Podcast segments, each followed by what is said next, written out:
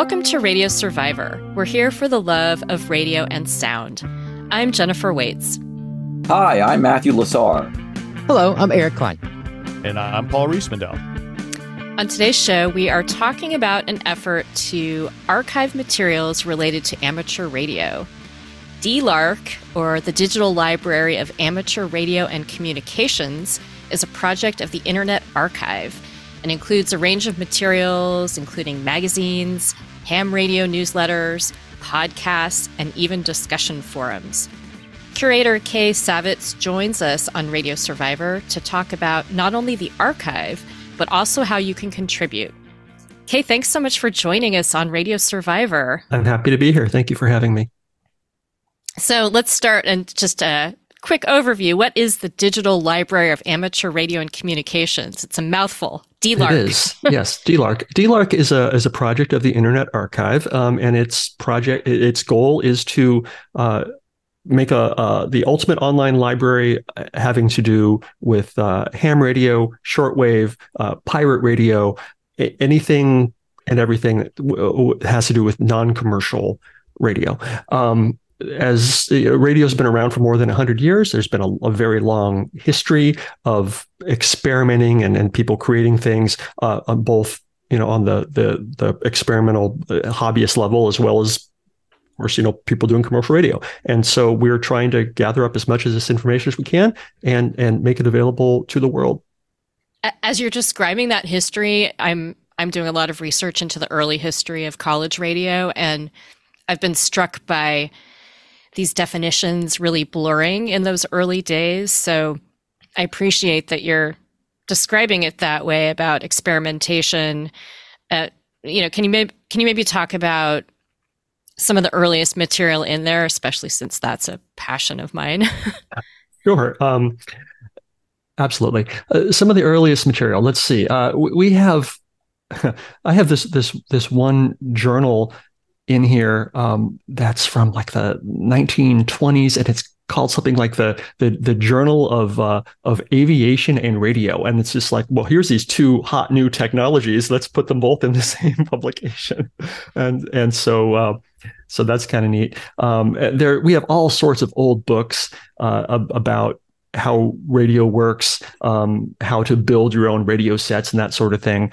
Um, and it, back back in those days, in, in the nineteen early nineteen hundreds, um, everyone was a radio experimenter. If if you if you were a you know what would you now call a, a, geek or a STEM kid or or whatever, the the the way to do that was to build a radio. That's how everybody got started. That was the most high tech thing that you could do. Uh, and if you wanted to, it, pretty much anyone could get on the air by you know building a little little radio with with some some parts that they they scavenged and and so these these old very old books kind of show how to do that and how how radio waves work and and you know propagation and all that and and much of it is still 100% relevant and accurate today because radio is radio. Of course, we figured out more and we can do more things with now, but there's nothing inaccurate. Well, backwards I mean, there's compatible. some inaccurate, but yeah, yeah, sure, backwards compatible. Yeah, absolutely. And what's so? What's the narrowest definition of amateur radio? Because I mean, sometimes I hear it applied to anything that's not professional, but I don't like as a radio person, that's not my definition of amateur radio. It's more specific than that. So maybe help school us if some people aren't aware well, of the but amateur. Sure, I'm sorry, didn't mean to interrupt. Um, okay.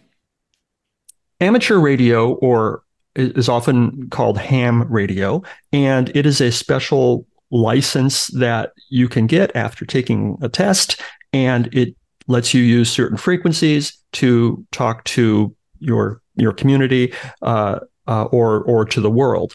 Um, so it's you know you get this license from the from in the United States it's from the FCC and then um, you it's a it's a it's a license to experiment with radio and at the at the most basic level you get a little you know two meter handy talkie handheld and and you can talk to people in your community or you can build or get a high frequency radio and all of a sudden you're putting out 100 watts on 80 meters and you're talking to someone across the globe. Um, so I mean that is that is what amateur radio is. There's rules about what you can and can't do. You you, you can't broadcast music. You can't uh, you can't broadcast at all. It's it's meant for person to person communication, um, and it really is a, a, a license to experiment. Um, there's people creating all sorts of. I mean, it, the most the most basic amateur radio thing is Morse code. Right, just get out there and you're sending out dits and dahs, and and uh, and and people still do that. And of course, there's voice communications, and and but today there's people creating all sorts of new uh, high tech digital modes and and talking to one another using FT8 and and other other new modes that that allow people to uh, connect their radios to their computers and and talk uh, to other people, other you know other other machines. Can you explain that more? What's FT8? Uh, no, I probably can't explain it well. um, uh, FT8 is a frequency shift keying digital mode of radio communication by used by amateur radio operators worldwide. That's straight from Wikipedia. Um, uh, it, it is a it's a digital mode that that is uh, very good for for weak signal communications. Um, I mean, if if it's just you're listening to a frequency and it's just all noise and there's all sorts of it's just a noisy unlistenable station ft8 can probably get your message through it's not fast uh, it is for sending very short messages like yeah I, I could hear your signal and you know but the very very short little bursts but it gets through um, noise if it's a it's if it's a not a good radio day. So it's, um, it is it's like a text message that you can send over the radio. Mm-hmm. Ah. Absolutely, yeah, yeah. And there's other versions of text messaging over the radio, uh, but that's that's one. That's a, yeah. that's the, the new hotness. Which is exciting because it's I'm trying to think always of ways to justify this ex- the existence of this stuff to to cynical children who might be listening, mm-hmm. uh, who who maybe are in my own mind, uh, straw men, hmm. straw men, cynical children in my own mind. That like it's very exciting to think that you can send a text message to another individual somewhere else in your uh, general region or vicinity uh, without using a one of the services that the corporations currently own and operate. Oh, absolutely. Right. There's another uh, system called APRS, uh, amateur, uh, Automatic Packet Reporting System, and that's another way to to send text messages. Um, it's it's not just people to people. You can send messages to machines that will then you know send you the weather or mm. or tell you you know information. Um, some of these things are hooked up to the internet. Some of them are separate from the internet. Um, people have have figured out how to connect radios to the internet in many interesting ways. Um, that is intriguing to people who to the digital generation who you know grew up with with the internet there like why why would i play with a radio and talk to why would i play with a radio and talk to an old guy you know in, you know a thousand miles away uh, you know about the weather in tuscaloosa? I it's not just that. It, yeah, there's, some, I mean, there's some really cool stuff happening. It, it's about building skills and having a robust uh, a, you know a backup network and something you can use in, in an emergency or if uh, if you forgot to pay your bills you mm-hmm. still have uh, you still have a, a you, you know I I once uh, I met some people that ran two different thrift stores in the Portland metro area that were a, a few miles apart and they asked me once like how would we communicate with each other you know without you know they were basically asking me for this technology like hmm. what kind of radio could we use to type short messages to one another to to sort of you know to to maintain communication between the two stores how much of this technology is being used right now um, from your vantage point in the various regional wars that are taking place um, around the world. I'm talking about everything from the situation in Gaza, Armenia versus Azerbaijan, um, Kashmir, all of these places. How much of that is go- how much of that is this technology is being availed for those kind of things, as far as you can tell? In general, radio can be an excellent way to communicate in an emergency, whether that's an earthquake or a war.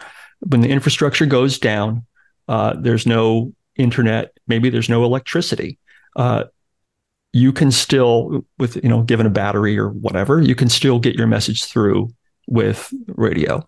And I believe, I know that in conflicts around the world, people are using portable radios, amateur radios, that sort of thing to get their messages where they needed to be. Some, sometimes it's like, oh, you know, it's it's cloud of war related things. We need to, you know, get these troops over there. And sometimes it's just like, you know, tell mom I'm okay. You know, I'm I'm here. I'm I'm holed up. I'm safe. You know, and uh, both things are completely common and legitimate uses. So, what kind of materials are are you uh, assembling here? Right? I mean, you've you've mentioned some books, uh, and and you said you mentioned a journal that was you know it was both uh, aeronautics and radio put together. Right. Uh, what what kind of artifacts do you are, do you have there in in the Internet Archive? Um, so th- this pro first of all, I want to say, I mean, the Internet Archive as a whole is a is a huge. Uh, it's a nonprofit. It's been around for more than 25 years. DLARC is a is but a tiny slice of what Internet Archive does, but it's the part I'm qualified to talk about. Uh, so the the Library of Amateur Radio Communications, uh, we have uh, radio magazines, we have radio books, we have newsletters. A lot of ham radio groups create newsletters. Some have been around for 50, 60, 70, 80 years. Um, we have podcasts, including Radio Survivor. Um, we have discussion lists um, uh, from mailing lists from the 80s and 90s where people were were on online discussing radio. We've archived uh, a lot of that. Um, presentations, uh, uh, conferences. People, you know, have conferences about various aspects of radio. If they if they record the the the talks or just the the, the PowerPoint presentations, keynote slides, that sort of thing. I I get permission and and and put as many of those up uh, up as possible. Some of them are are very general, like we're having fun with radio, and some of are incredibly specific. Uh, I've been archiving recently a bunch of newsletters and conferences that are exclusively about Earth Moon Earth communications, uh, also known as moon bounce. And these are people who talk to each other by bouncing their signals off the moon. And you need, you know, big antennas and, and specialized equipment, but these guys are dedicated and they're doing it. And it's just like so cool. So I, don't know. I just, it seems incredible to me. I, I keep reading about it. I'm just like, I, it's, it just seems like magic. So, so, using the moon as the satellite it is, right? Mm-hmm. Because satellite communications, uh, people may not always be aware, is you know bouncing signals basically off of a a man-made uh, orbiter, and the moon is we did not make it, but it still orbits the Earth, mm-hmm. and uh, you're so and and and, and we're it's not active, it doesn't have power, it doesn't retransmit, but you can just use it as a as an enormous reflector, like it reflects the sun at night um, mm-hmm. I guess. So it also can use uh, radio waves. And and what kind of I mean, how long has DLARC been around? How long have you been working on this? I've been working on it for just over a year. It's about 13 months now. Oh wow. Um, okay. Internet Archive got a grant from a organization that's very interested in in in ham radio and and uh, they got a big grant from the Amateur Radio Digital Communications Foundation to make this library and that's and why it's what, happening. What, what, purposes or goals were in mind in, in, in its creation? Did you did you have a a uh, a remit that that was in addition to you know a purpose for assembling everything because it also has to be some of these things have to be digitized right so the things that are pre-existing print publications um, or in possibly, I guess some, some things may exist on tape, on, on, on audio tape. It all has to be digitized. So, what was the what was the purpose? What were the goals in mind in creating uh, the digital library of amateur radio and communications? Uh, the goals are to to make available the the history of radio. And sometimes that means, like I said, books and magazines and newsletters. Sometimes that means uh, personal histories, uh, whether sometimes uh, personal histories it could be you know log books. It, uh, you know, I some people just keep track of every person they've talked to on the radio, uh, or pictures of their their expedition expedition to some remote island to to go on to, on to the to the radio. Um, so you know, personal histories um, and uh, um, also not just radio, but also some early digital communications. We're getting into doing uh, early early internet ARPANET things. People learning to communicate using using computers. Did that and, did answer your question at all? yeah. I mean, well, I'm kind of. I mean, so I mean, yes. I mean, I, I get the purpose, like in that general sense, but what kind of like specific purposes? Like, like who who would you expect to be using these resources, and why would they use them? Why why would someone want to look these things up, and what to what purpose would they put it? Do you think, or sure. do you know that they do? Well, the uh, um, the the goal is for this to be used by um, people who are interested in experimenting with radio and, and, and learning uh, about history. It's also being used by uh, by researchers, um, by educators, um, and by the, generally the community. Anybody who needs to know something about the radio. The the in answer to your question about digitiz- digitization, um, yeah, some of the this stuff is already digitized. That's fine. PDF format, slamming up there, super easy for me. Um, a lot of it hasn't been and has has never been in digital format. Uh, and Internet Archive has high speed scanning stations uh, in various locations around the world and can digitize this material, make it available uh, uh, so you can see the whole page, but also it's OCR and full text searchable. Um, I in the last few months got a hold of somebody who his his dad published a uh, a newsletter, um, a, a newspaper for years, had 30 or 40 years called Florida Skip. And it was a, a, a newsletter uh, for people in, in state of Florida uh, about, about radio. And this guy had a full collection of these of his dad's magazines in or newspapers in the attic, and he sent them all to us, and we digitized them all. And now the like the complete run of this magazine is now is now available to the world, and it's amazing. I mean, it's full text searchable, so anybody I don't know if you you can go out there and you can find you know that you're your grandma's you know ham radio call sign or whatever. You search for that and you find hey you know she was interviewed or or was doing something interesting a long time ago.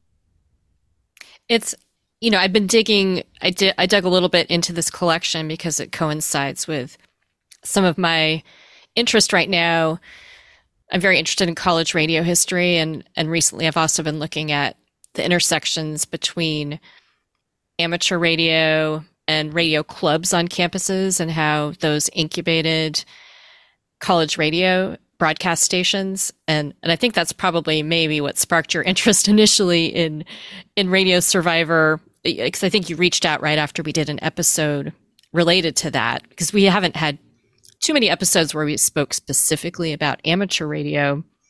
So so I'm excited this this material's being put together in a collection because often I find that I'm having to try searches in so many different places, even on the mm-hmm. internet. It's very difficult to find this type of material.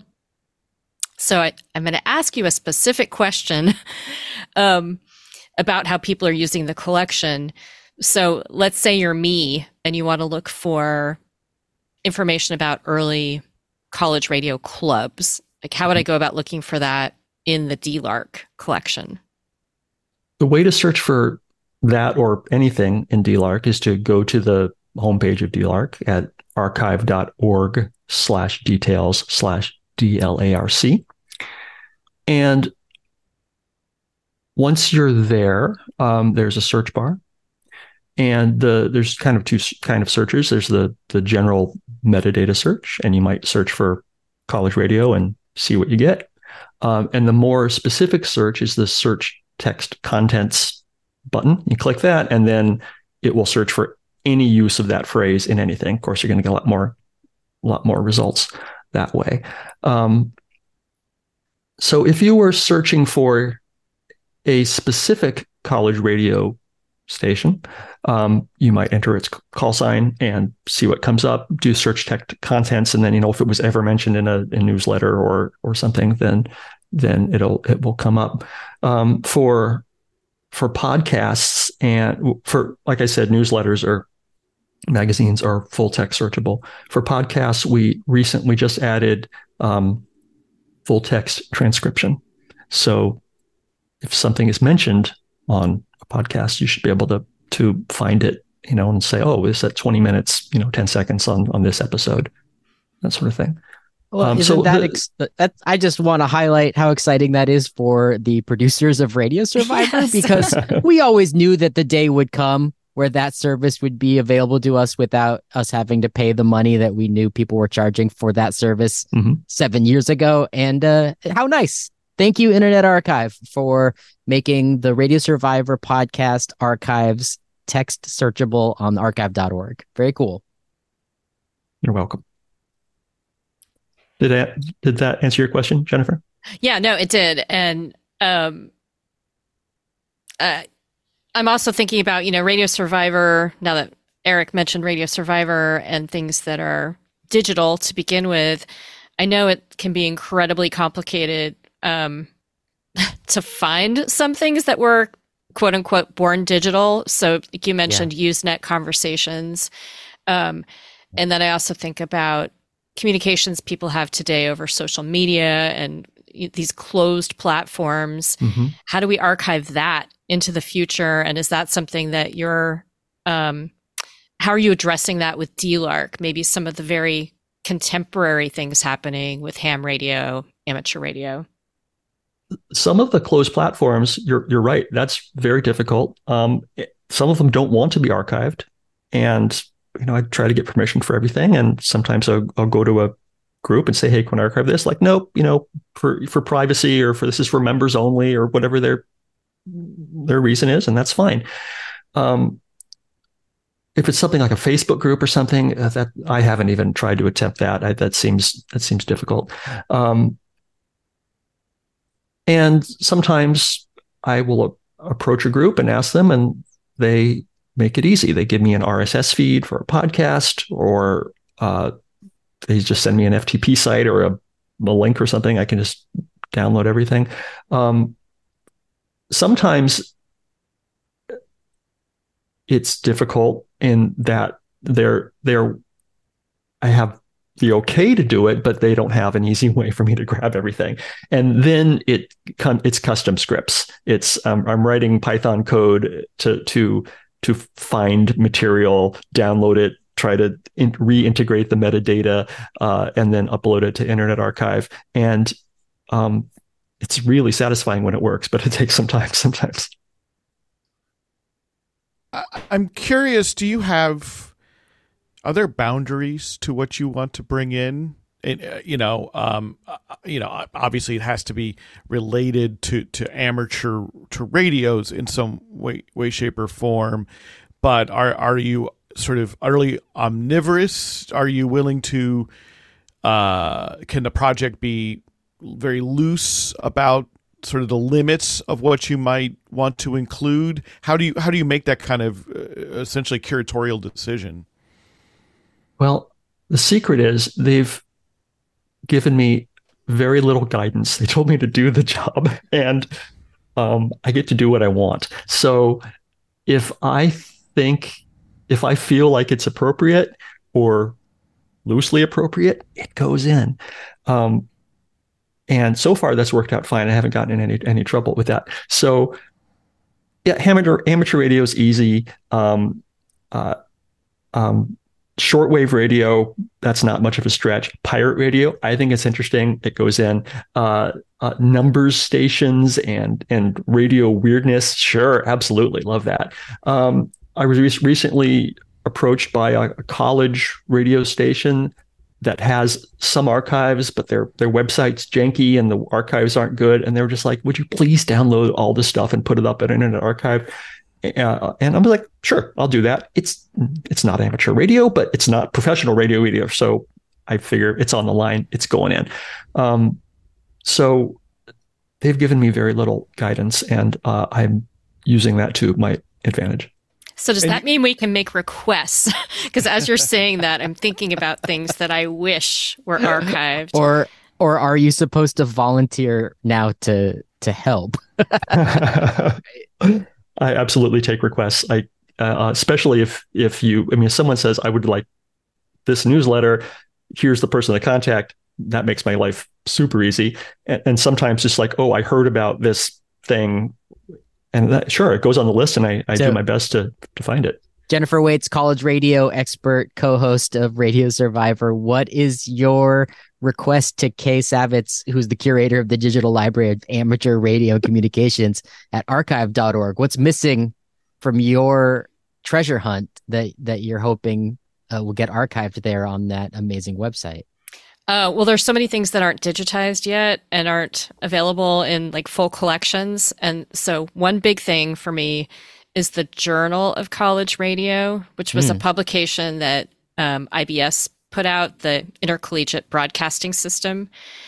And so, um, mm. they did this magazine about college radio that had features on college radio stations. So the time frame was like 1960s, 1970s. Um, and there's amazing material in there, but I, I'm not aware of a full collection. i you'd have to kind of search around. find it. It's on. It's on the list now, Jennifer. The um, um, I feel heard. I, I, excuse me. I've talked about digitizing books and and and magazines and things. Um, we, we can we can also we can digitize anything. Uh, um, uh, you know, audio tapes, reel to reel, uh, mini disc. Eh, you throw it at us, and, and we, you know, someone has archives of something interesting recorded in some weird format. It's really you know, not a big deal. One of the things you mentioned, I mean, you mentioned newsletters, and then we also talked about Usenet. And people who don't know Usenet, it's a earlier internet protocol, still in use, I guess, by some people, but it, for, but to basically run sorts of bulletin boards uh, that were that were globally accessible, something we kind of again take for granted today.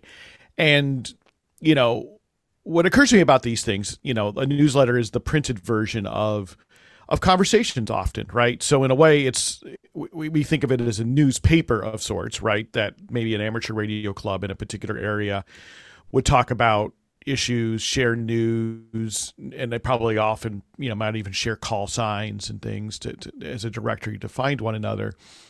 But they're also a place where actual discussions discussions take place correct i mean where where you know it, it, they can't be as real time as they would be uh, on on say today's social media but where you know they might be discussing uh, important issues uh, uh, uh, that they're facing, maybe in regulation, uh, in terms of how, because you know, amateur radio is regulated by mm-hmm. governments and by uh, international agreements, um, and and the FCC makes decisions that affect hams all the time. Um, I can imagine that this can can sort of illustrate um, you know, what is often otherwise a hidden history, right? That that isn't documented in what you would see if you even looked up the the uh, official FCC proceeding or the International Telecommunications Union proceeding of of of actually how uh, hams, uh, you know, who are on the radio every day are reacting to this.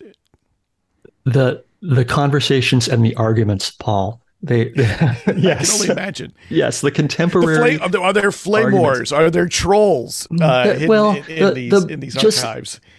Everyone has an opinion, and and there's feels this is their hobby, and they feel so strongly about it. The, the the big one that pops to mind is in the very late 80s, early 90s. The FCC was talking about dropping the Morse code requirement for the FCC for for the ham radio license, and. Mm oh, th- I tell you, this this is going to ruin ham radio. We're going to let on all these these these people who don't know how to properly use the equipment, and uh, there were so many arguments, and Neat. it's it's so it's pretty well documented in DLARC because we because of these Usenet conversations. Um, there were um, it, it, it, it, people had a lot of opinions, and the FCC event, uh, did get rid of the the Morse code uh, requirement, and it did not kill radio. In fact, it made it easier for people who were interested to get in without having to jump this enormous hurdle at the beginning. And it probably, I don't want to say saved it, but it probably went a long way to to uh, keeping uh, radio uh, relevant in a world of the internet and uh, more accessible to the youth. And sure, if you want to learn Morse code, you can do that, but it's not a hard and fast rule. But yes, the the uh, the contemporary arguments of and, and, discussions of things are are fascinating. The other word you, you used earlier was pirate radio, mm-hmm. which is which is uh, something we often uh, love to geek out about here at uh, at Radio Survivor. Yeah, I was so, thinking you know, that I was thinking that actually, like that might be Radio Survivor's uh, primary contribution to the archive is our conversations and interviews and coverage of the unlicensed. I'm sorry to steal your thunder, Paul, but we also call it unlicensed radio, uh, the pirate radio uh, world. Yeah, and and so you have things about uh, folks who are using uh, the shortwave bands without without a license. Mm-hmm. What's what, what's in there? What what what? Because I mean, it's illicit, right? So the documentation is going to be much different than you know. I, I don't I don't suspect, or maybe they do have their own newsletters. I don't. Um, th- there are a couple of newsletters about of uh, about radio weirdness, and they, mm. they, and there are some some logs. Glenn Hauser has some has some logs about some uh, pirate radio and and shortwave listening logs and things. Um, and there are a couple of books out there about pirate radio, which uh, which we have available for for lending. Um, pirate radio is great, and we there. Yeah, it's not as easy, quite as easy always to to uh, to to find it, but when you do, it's great. There there are there are um, uh, some shortwave, uh, some collections of shortwave recordings in DLARC that have you know, pirate radio you can hear snippets of of things. Some of them go back to the 1960s, um, and uh, you know some weird pirate radio in Argentina or or whatever it was.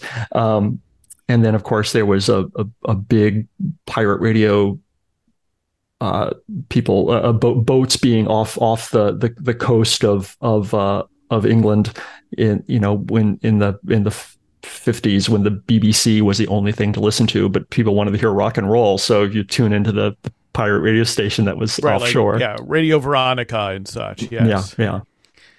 Um, yeah, that's also one of my favorite episodes. You've reminded me that uh, we discussed um, cross border radio in, in Ireland that was broadcasting into the UK to give them the rock music that the people oh, in the were 80s, clamoring yeah. for. When there yeah. was a, that little window of time when the the regulation didn't quite keep up with the technology. Mm-hmm. Yes.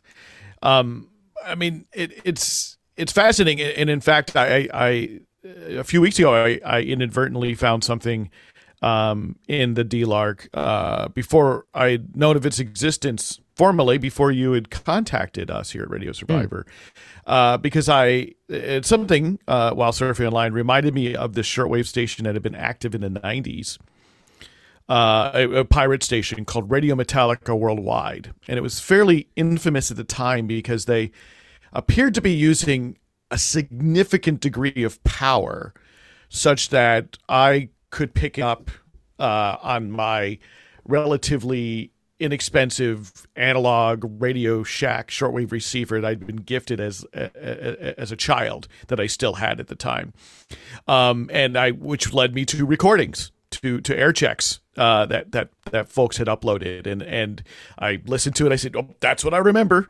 That's what I remember, uh, you know, and and clear as a bell too. And so very often, you know, with pirate shortwave broadcasts, they can be a little elusive because folks are not necessarily using very much power, and they're trying at the same time to avoid detection or at least uh, being located.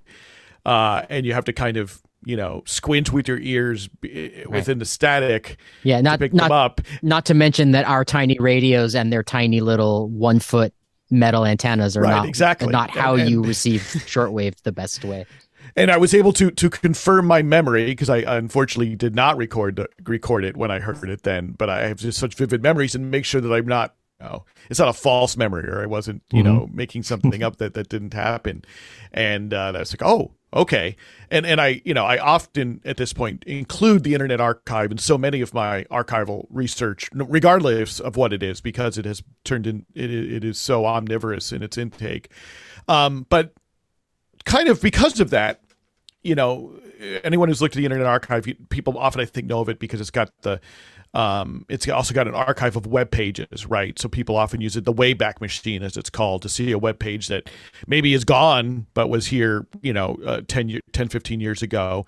And anyone can make an account and upload things, right? And and and and people do often, uh, you know, gigabytes and gigabytes of things that are in various degrees of organization. So, what is the you know what is the value then of having this very specific section right?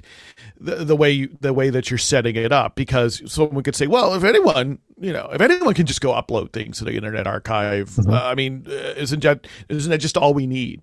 Uh, what is the what is the value that that that this particular kind of collection is bringing? Sure. Um, uh, first of all you mentioned the the wayback machine. Many people who don't even know what the Internet Archive is know of the Wayback Machine. That right, some people right. think it is that is the Wayback Machine, and that is a big part of what Internet Archive does, but it's not the not the only thing. It and really is an invention that that changed the world and needed it needed to be created and and the internet archive people that's a that's a whole other beautiful tale to tell one day is who invented the wayback machine but I yeah, can get you a hold of of uh, Brewster. We will make it happen. Yeah, thanks. Okay. Um, yes, anyone can upload anything to the Internet Archive. That is absolutely true. Um, and people do upload all all manner of of, of things um, from very useful to utterly bizarre. Uh, but the the I think the benefit of having a project like Digital Library of Amateur Radio Communications is twofold. One, uh, it's curated in that I'm here finding the good stuff and filtering out the the not good stuff. And the noise. The noise right. And um secondly that i'm out there hunting for stuff. Because if you if you make the choice to upload your podcast that's great. But most people the vast majority of content creators don't make that mm-hmm. choice. They don't know about it. Uh, they don't have the time or whatever. So uh, I'm going out there and I'm finding this material that has sometimes never never been available online and i'm taking the time to go oh here's here's this this florida skip newsletter or or here's this podcast that literally published 10 episodes and then went away and is not available anymore can I scrounge those episodes and make them available? So I think though I hope those are the the benefits that I'm providing that this project is providing. I've you been, know, I'm. Oh, go ahead. Oh, I'm thinking a lot about the intersections between things in the Wayback Machine and things in your archive that kind of um, in your collection that sort of work together. Are you also taking a look at things that have previously been uploaded by people and adding tags so that they can then be found within your collection? Because I would imagine that's the other problem is that people may upload things, but then not have tags on them that would allow researchers, interested parties to find them easily.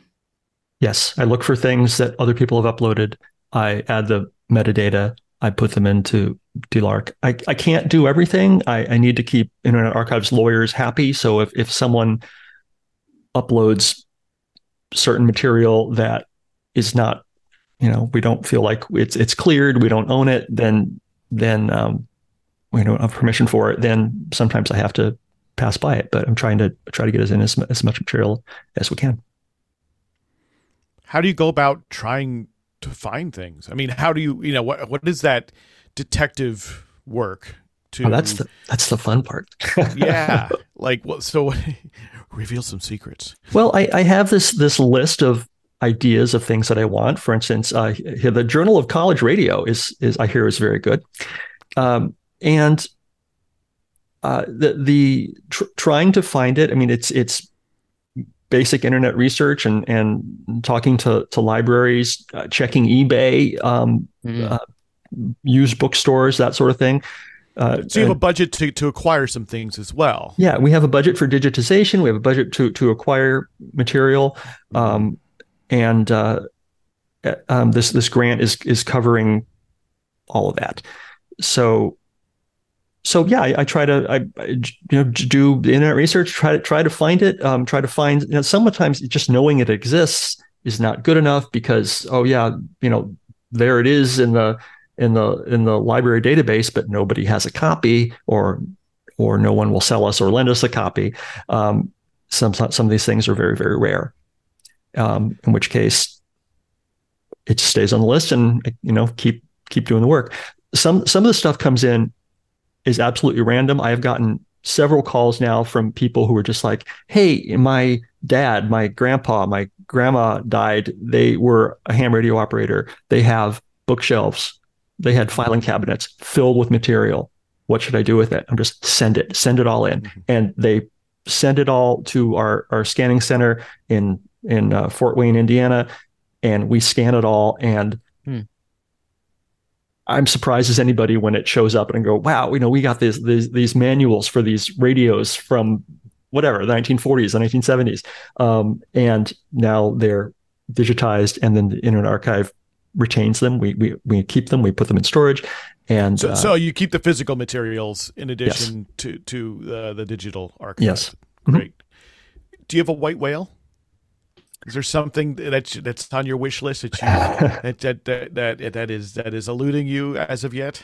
Um, there are a few things. I, I, don't think I'm prepared to to answer that question, but I, I, do have a I do have a want list. I've been meaning to to put online, um, but th- there there are I believe it's called um, one of the things I, I want is called uh, 220 notes it was a periodical for aficionados of the 222 megahertz band, uh, and uh, it was a beloved newsletter. And nobody, I, I, actually have you know permission to put it online, but no one has the the uh, copies of it um, that I What's found. What's the era? Yet. When was when was it from? Um, 81 to 94, okay. I think. I um, yeah. Um, there, uh, there was a, a great uh, uh, show called The Rain Report, Radio Amateur Information and News. Uh, was published by uh, Hap Holly. He's a, he's a blind ham, and he's been doing interviews and contemporary reports uh, about from from from the 80s until today. He's still doing it, mm. um, and he digitized everything he had, um, except he was unable to find the years 1992 and 1998 and 2000. So we have this this like very mm. complete archive except for right. certain things, and that's that's that's frustrating. Um, there, there was there was a a, a famous um, ham radio operator and magazine publisher called uh, named Wayne Green. He published 73 magazine. Mm. He before he died, he he donated a complete set of his magazine to Internet Archives. Like, please put it online; they're available free and clear. Um, and and s- someone, may, maybe his his ex wife, uh, published a uh, a book about him that's could only be described as a hit piece um, called uh, called See Wayne Run Run Wayne Run, and um, wow, that, that's probably real, my white this my is white real, whale. Like it's it's uh, this, that's like a TMZ of uh, of ham radio here, right? Um, and that's it's like a seventy page self published book, and I, I really want to find a copy of that. that's probably the, wow. the, the whitest of the white whales. Wow, maybe and, and, some and, things are better left undiscovered. Uh, Matthew, I, Matthew, I know you, you had a question. I, I didn't want to jump in front of you here. Oh, that's okay. I just was going through. I just wanted to say, or, or you know, promote this not just to historians of radio, but historians in general. I just typed in war, for example, and I got this um, entry: Israel Radio and Radio Cairo, 1973 Yom Kippur War. These recordings of Israel Radio and Radio Cairo were made during the 1973 Yom Kippur War. A lot of history here. You hear a newscast from Jerusalem, mentions of King Hussein, President Nixon, and others. This is a time when shortwave radio could actually bring you information that was not immediately available as it is today in 2014 via the internet and news alerts. That's when this thing was cataloged by somebody. Um, I think that unfortunately, and for better and for worse, radio and war are very tightly intertwined mm-hmm. subjects. And um, and I really think that this is a very invaluable collection, not just for historians of radio. Of course, historians of radio are very important. I'm I'm a historian of radio, for better or worse. Um, but um, for uh, for historians of other subjects, particularly um, international communication. So um, I would uh, encourage you to catalog these things as much as you can um, for historians of war, because I think that there's a lot of material here that's really very valuable. Yeah, I want to echo Matthew. The, your point is that uh, what I've learned from you and other people that we've talked to on Radio Survivor over the years is that historians and history was a was for so many centuries a, a, about the written word that the the discipline, the profession, the the the work that historians do is still catching up to the idea that there's a hundred years of of broadcast history to to look to to to understand to understand the past. And what's incredible about radio that I've learned again from our guests on Radio Survivor is that radio is the first first draft of history because it's even more immediate than the written word. It's it's people speaking into microphones mm. uh, often, and sometimes it's written and they read it out loud. But also uh, sometimes when it's very special, it's the it's the original thought. It's the first time someone has thought something and right. spoken it aloud. That's that's that's that's what gets broadcast into microphones, and so it's an incredible resource. And and not all um, yeah, not all people who are doing research work maybe are thinking about uh, hunting down these archives because they're difficult and they weren't part of the um, weren't part of the of the canon. Right. And it, yeah, when you when you can hear the bombs going off in the background or or the the the dirigible exploding and, he, and hear in, in right. real time people's reactions, it's not like oh I've calmed down and I've I've I've written a news piece you know, an hour later, it's just like, yeah, you're right. Absolutely. And Kay Savetz, you are, are you a ham? Are you an I amateur am. radio operator? I am a ham radio operator. Got my ticket in 1989. And so, how did you come to be the curator here uh, of the uh, Digital Library of Amateur Radio and Communications at the Internet Archive? Um, I as a hobby, I spent, I have, I still spend, I spent a lot of years, and I still do it, um, ar- archiving information, doing interviews and things about the early microcomputer revolution, specifically mm-hmm. Atari computers. That's my thing, and I've done hundreds of interviews uh, with people who did things with Atari computers, programmers or managers at the at the company, and and uh, that sort of thing, and as part of that is archiving because I talk to people. I'm like, hey, what do you have? You know, that from back in the day, and they've got you know catalogs, they've got source code, they've got uh, material, and that is how I learned to do this job. Mm-hmm. Um, getting getting material scanned, getting it uploaded to Internet Archive, learning the the metadata tricks, learning to use all the tools. Um, so when I found out that there was a the, the this this position was available to to do this for ham radio, it, it's the it's the same job. It's the same. I, I knew I, I, knew how I had the skills. I had I had taught myself the skills. So, um, and it seemed it seemed like it would be fun, and it is. I was right.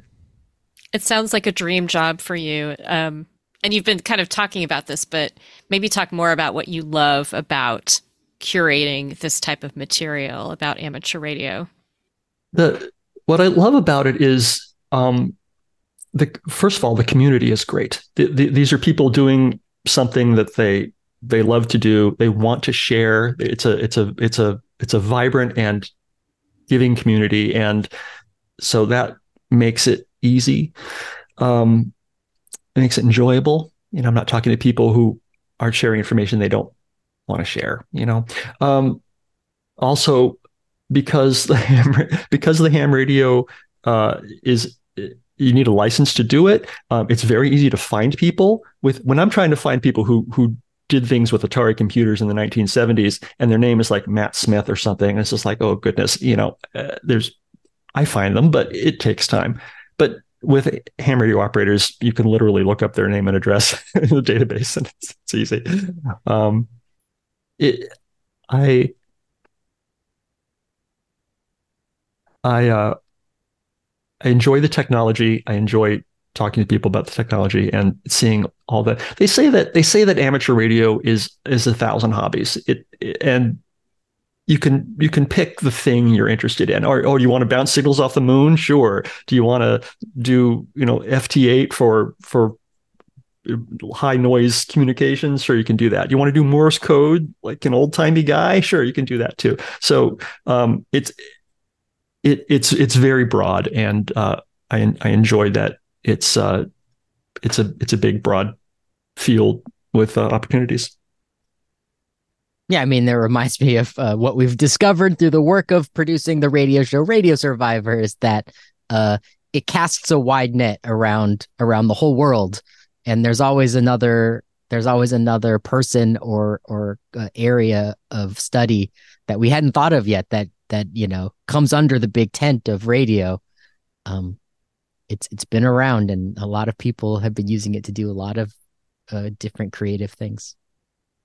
And and so do you monitor things that are also being uploaded by users? Do you look, you know, mm. do you look do some of your discovery in the archive itself since, you know, again, as we noted before, sort of anyone can upload materials to the internet archive. Do you go spelunking within within those coffers to see if there are things that uh, you could add more organization and maybe metadata to to to add to the to to DLARC?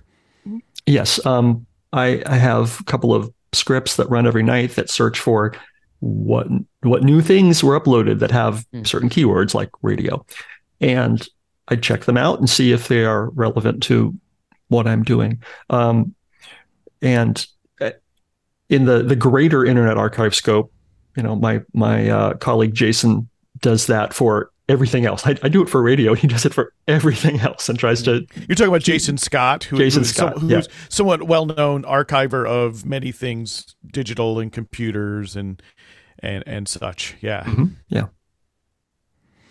I have a, so if people want, we've been talking about some of these things that you hope to find. If people want to contribute, what's the best way to reach out to you or to find um, the collection for DLARC? Sure. Um, to find the collection, go to archive.org slash details slash DLARC. You can, that's the homepage. You can find it. You can start browse around, search around, see, see what's there that, that interests you. If you have material that you want to uh, contribute, there's kind of two aspects of that. One is, is if you created something that has to do with radio, you, uh, you created a, a podcast, a newsletter, a book, a whatever that, that you want to make available to the world in this library, reach out to me and we can make it happen. That's that's uh, easy. Or if you have a, a, website or something you want to make sure is uh, the material is, is archived, easy. Uh, the the second aspect is if you just have material that you you haven't created but you want to donate to the Internet Archive, for instance, the the bookshelves of of uh, you know grandma grandma's bookshelves of of, of radio books. Um, you can mm. donate them to us and we will find the what we need and and scan it, get it online or scan it or digitize it if it's you know audio tape or or whatever. And I guess lastly, if none of that uh, uh, applies to you, but the, the project still appeals to you, you can go to archive.org slash donate and send uh, send money to Internet Archive. It's a nonprofit. Is there anything you don't want? Because I'm thinking about your curatorial decisions. Like, are there things you've decided that you do not want in DLARC? Um, there's nothing I don't want, but there's there's plenty of material that I are we already have. Um, you know, we have a complete run of this magazine, of for instance, 73 magazine, uh, Wayne Green's magazine. We have a complete run, and if someone offered to donate it, I would have to say no, thank you. For instance, because I it's digitized. I don't need another copy. So there's there's plenty of that, but there's also plenty of oddball stuff that and and, and some mainstream stuff that that that we don't have yet. And by oddball, what do you what do you consider oddball? uh, um, you've met radio people, right? just a few, just a few. They're all oddball. Yeah, they're all oddballs. I, I, I just mean um, uh, by oddball, I guess I meant uh, uh, self-published material or or lo- stuff that that wasn't you know put out by a by a, a, a big publishing company or and there's a there's a million copies of ham radio for dummies or so something. amateur like things about amateur radio, Yes, right? yes, yeah, exactly. meta amateur, if you will.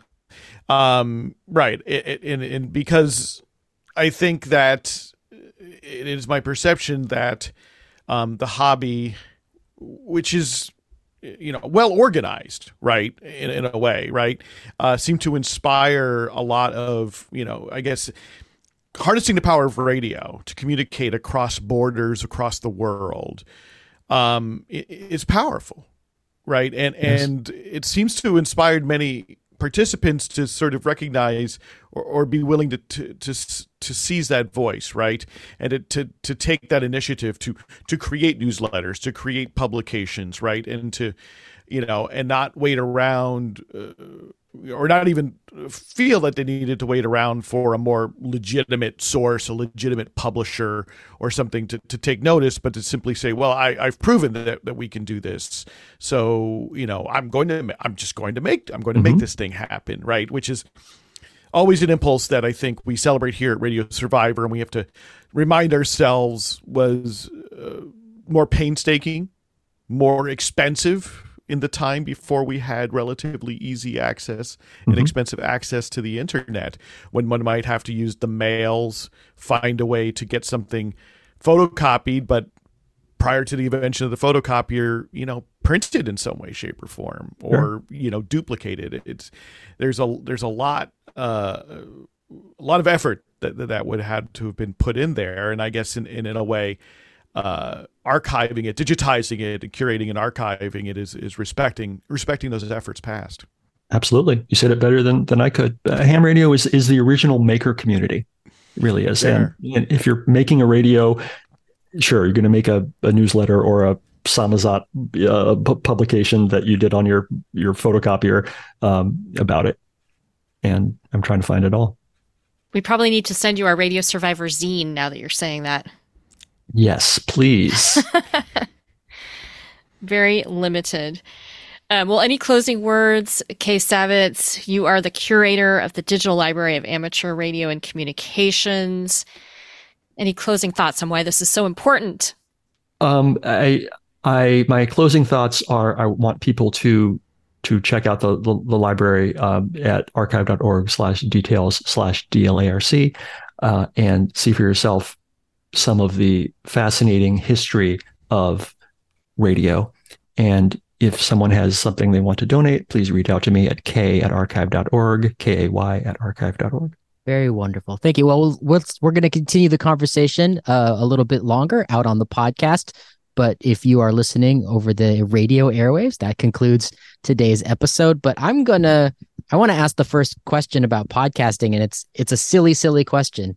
Um, and it's uh, it occurs to me that the most important thing to archive that's impossible to archive is like uh, physical technology, the the radios, the microphones, the that's um That's a limit to what I am able to yeah do. Um, I I do I archive the the manuals. I archive the schematics, uh, but the, the the the physical items belong in a museum somewhere, and that's not something that the Internet Archive is is set up to to handle.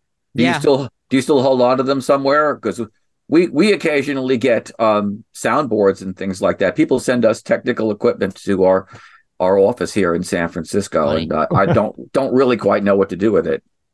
Um, if things are showing, I- I'm in Portland. If things are showing up in the archive offices unsolicited in San Francisco, I don't, don't know about it. It's not my problem.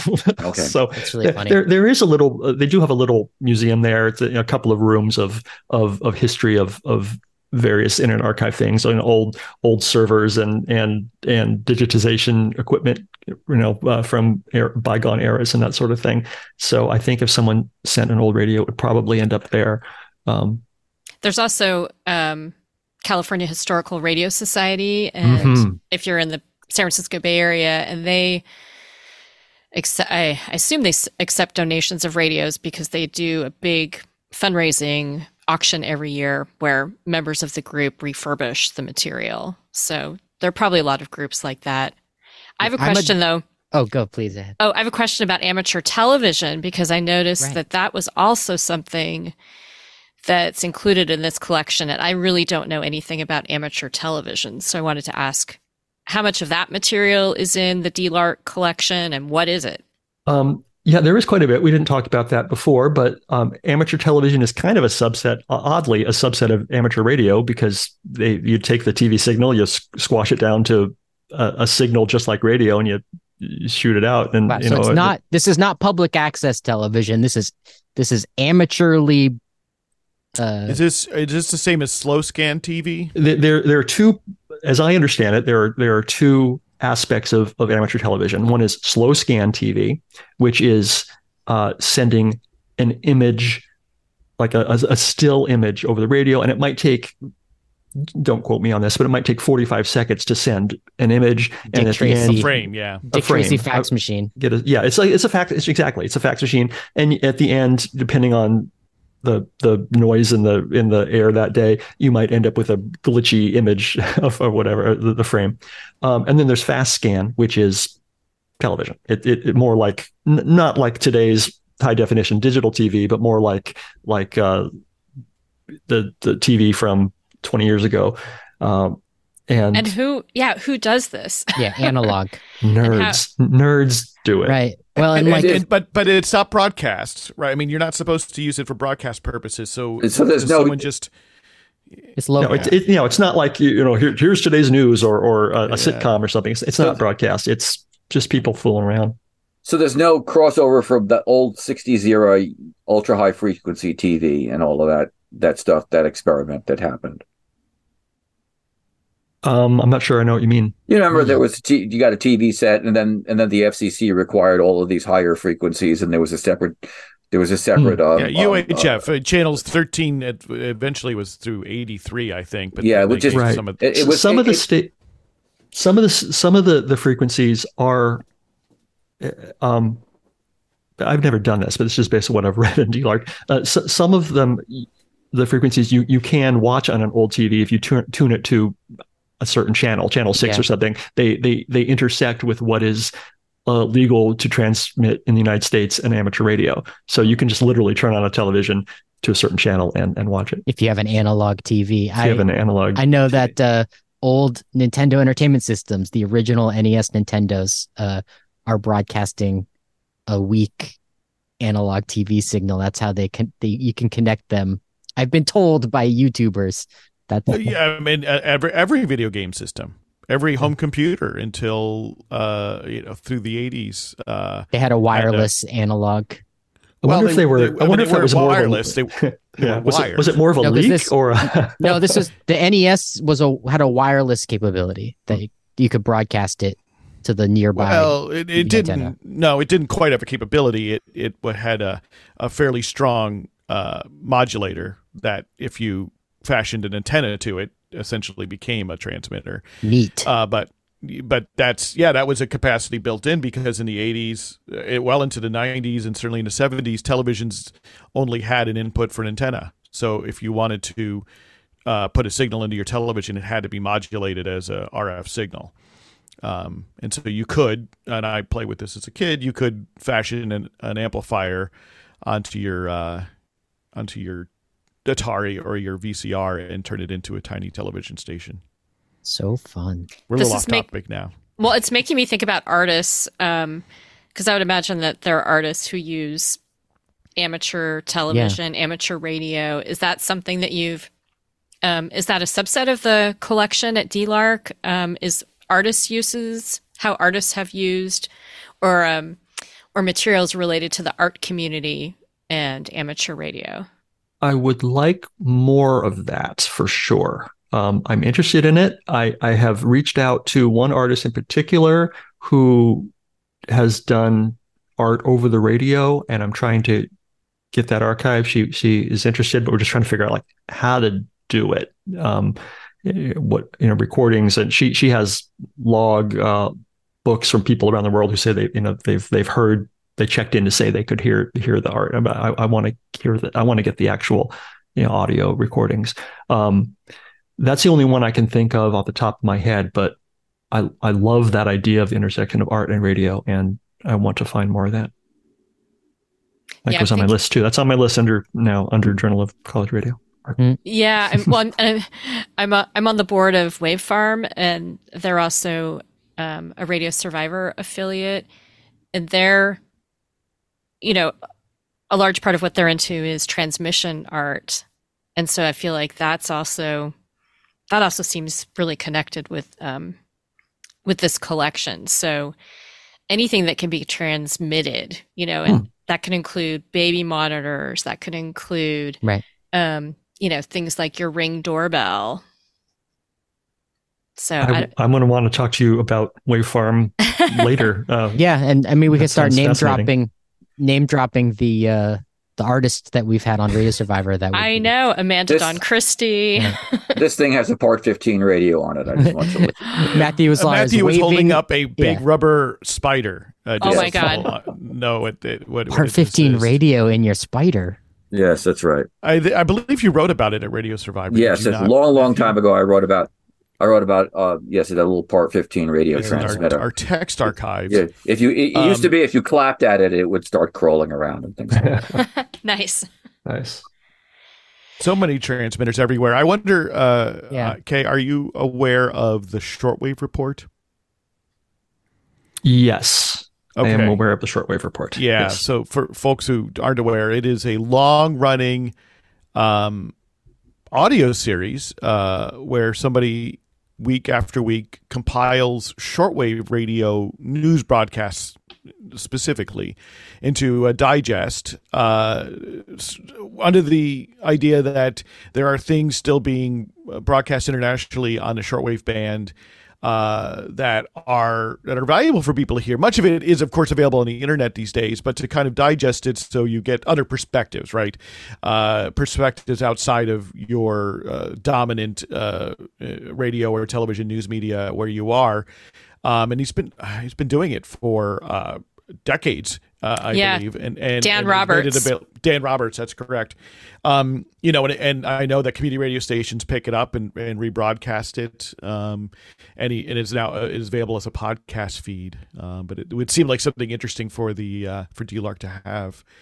Um, It's a really in interesting sh- as well. Yeah, that's an interesting show. I listened to it um, on the radio when I'm in Mendocino County on his home station on KZYX. Hmm, KZYX. And I and I've heard him do some other shows there too, not related to shortwave, which is kind of surreal because I associate his voice with the shortwave report. um, Yeah, I Yeah. believe I talked to him the first time uh, in a, in somewhere in the uh, early 2000s. Right. amazing. Sounds like uh Kay, you should also be aware of Paul's uh first show, uh Mediageek, which are probably did you get them on archive.org already, Paul?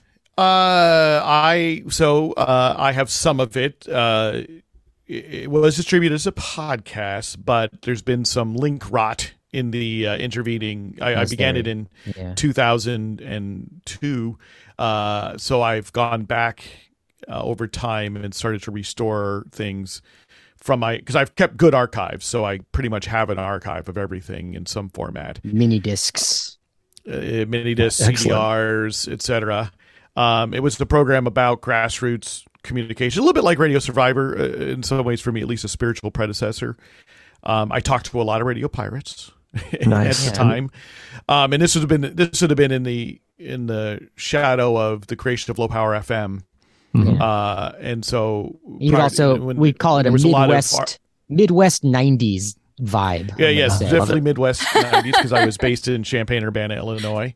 And this is this is called Mediageek.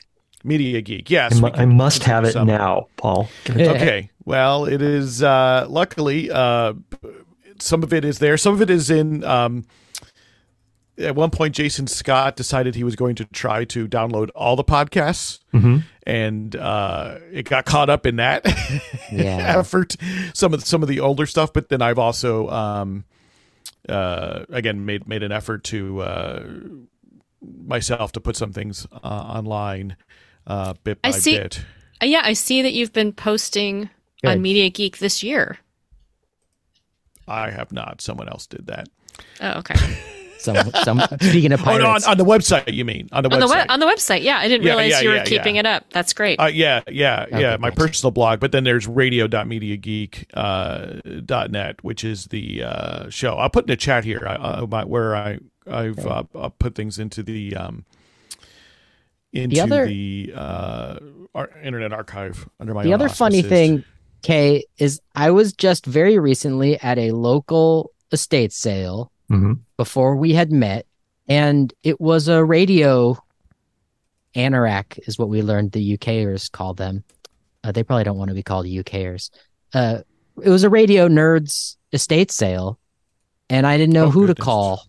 Uh, I didn't know what to do. I, I, I, I don't. I think I didn't even have my phone on me at the time, so I didn't blast Jennifer and Paul with the What contents of this man's like, house. Like, wh- wh- Yeah. what uh, transcription discs. I can show you Oh my goodness! over the uh, video here all the things I purchased from this man's estate sale. Whoa. But um, you know that was in the past. But I I would have liked to uh get it all donated to somebody appropriate. So funny. So is that um what what do you what do you do with these estate sales in the world?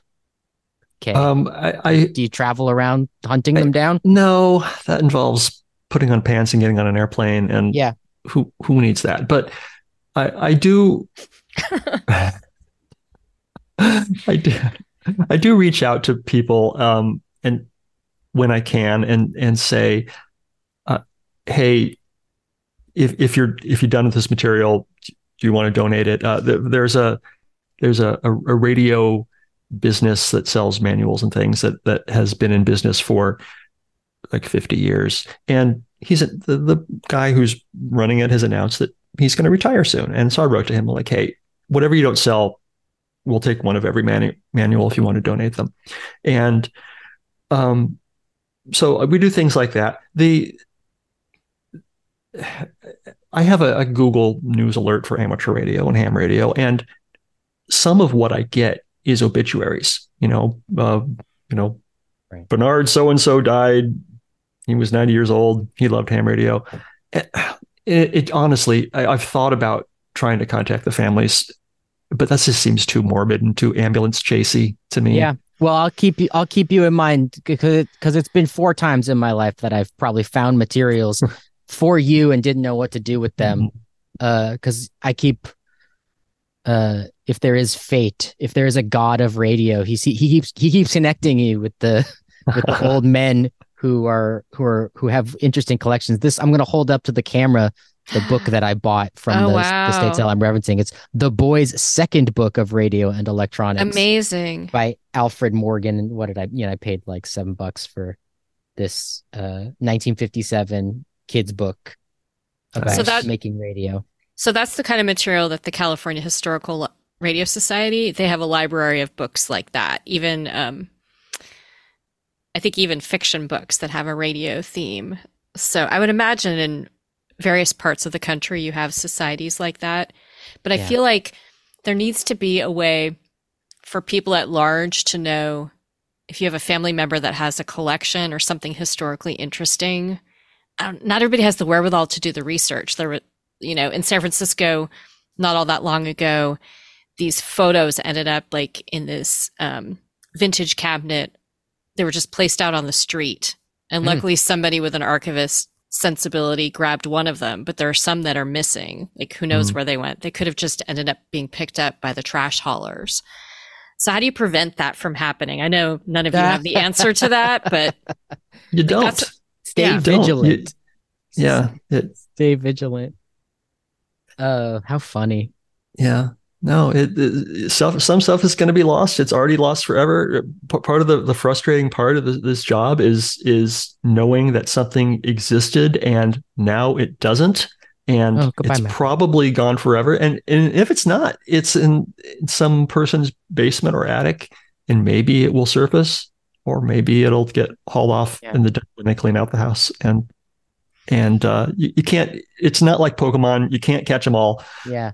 The other the other estate sale I went to out in Gresham was a um an army veteran who learned radio, and uh, I don't know if he had any materials for you, so we're fine. But I ended up with his uh uh, uh what is it? It's the uh the- you know, it came in a kit. It's the audio generator. It's a tone generator Mm-hmm, that does that sends out sine waves on on his and I mean he literally had the physical radio from you know uh that he used as a ham that was uh or that he had used when he was in the service Wow. that that you don't need uh, no. at archive.org but it was really impressive there's a there's a museum in the in that's on YouTube and in the United Kingdom that I love called This Museum is Not Obsolete Hmm. and they would um they would take all these radios uh if you can get them there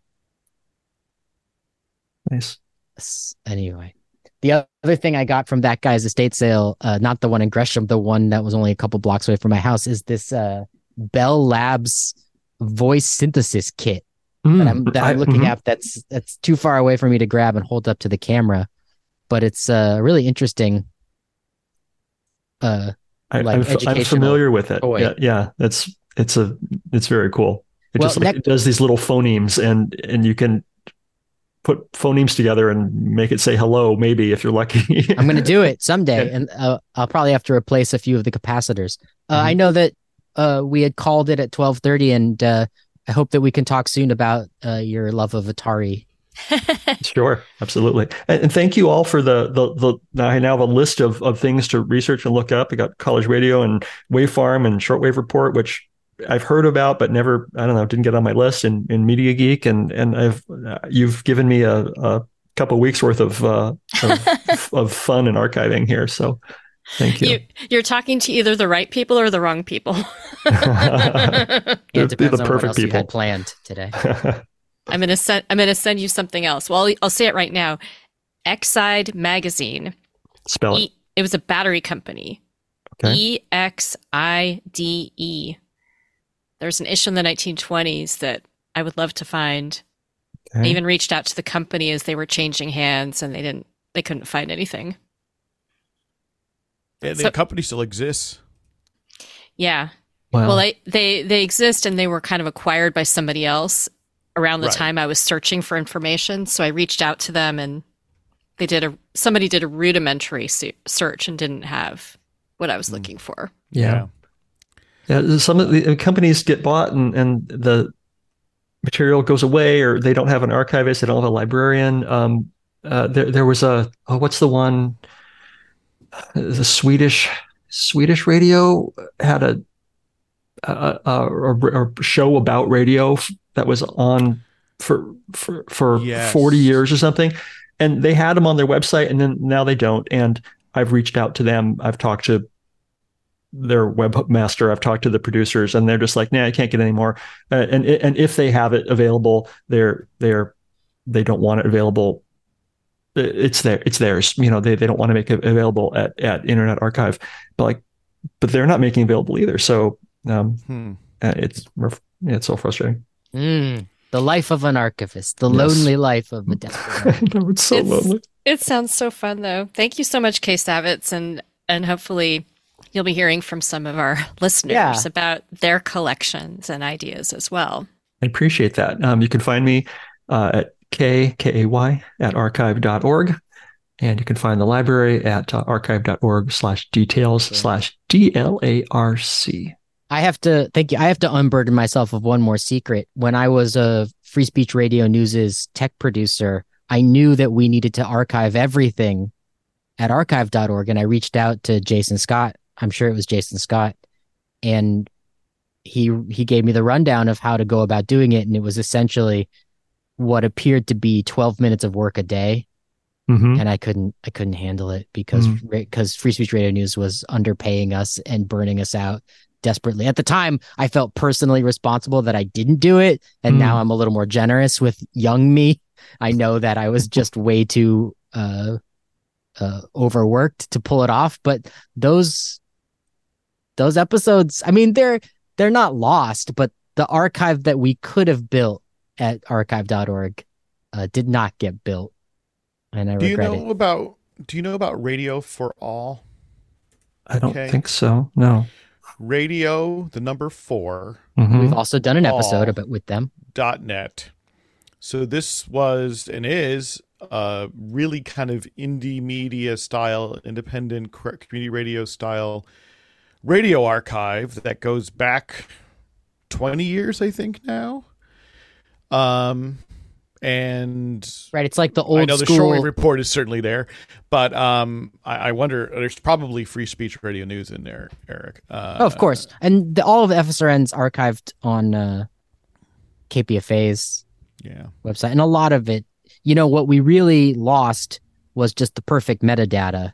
Oh, sure. You know, Right. every- Yeah, absolutely. Every episode's reporter and there's their log Right. line every week. And it was all so searchable and easy to locate. And we had such a beautiful 2002 See, website. now- now- you can now mine our memories here, Ken, Right. those And of us who've been sort of plundering around in these depths for the last Yeah. 25 years. And the loss of the metadata is annoying and Yes. d- disappointing, but it it can with with the, the full text searching and Whisper AI and stuff. It Sure. it, It all can can kind of be be rebuilt. You know, I'm just mad that we had better, stronger, faster. we had members of the collective who in 2009 were shitting all over the 2002 aesthetic of our website and they broke it building us a very 2009 website that didn't work as well and Mhm. but looked like 2009 and our 2002 website was was so so functional so Mhm. perfect such a workhorse Is it in the uh, Wayback Machine? pieces of it, Yeah. fragments of it. But Yeah. you know, like the searchability, like I had a colleague uh 17 years ago just complaining that they like they used to be able to find any story they filed. Uh you know, the problem gets solved in the future, as you said, but they needed useful search in, in 2010 and didn't have it. It's just funny. My poor, uh, I'm sorry, I'm so tweaked now. Uh, okay. Uh, do you know, you know about the International Radio Report? Yes. Okay. On, on CKUT. Okay. Great. Mhm. Yeah. Love that. Glad, glad you know about that. Our minds are swirling. Yeah, no, but I that's think, what happens. we'll is keep- I, I think we have uh, all this stuff. I think we have International Radio Report um, archived. Oh, that's I'm- great. Great. Yeah. you know we're talking about things like ai i'm i'm in the depths of of doing some research right now where i'm looking through some photos that i took of old student newspapers Mm, and mm. articles and i have them in my google drive and along with other things that are text and I t- I typed in a search term and it actually brought up some of my photos of articles that mentioned that term Mm. which was like amazing and also scary but Right. but more amazing because it was super helpful. So It's scary, it- scary if it's not helpful. It's amazing if it's helpful. yeah, I mean it's sort of a game changer Right. because I have a, you know a lot of stuff where I've just taken photos and it's not organized by the content of the articles in the photos. Yeah. Um so I mean it's incredible to think about collections like DLARC and things on the Internet Archive that you know it's uh, with with the text of our radio survivor shows getting included it's just going to get easier and easier for people to find things so i'm as a researcher i'm super excited Yeah, uh, Internet Archive is using, starting to use uh, uh, Chat GPT at scale uh, using the API, and just literally throwing it. You know, here here are thousands of scans of of some serial from off microfiche or, or something.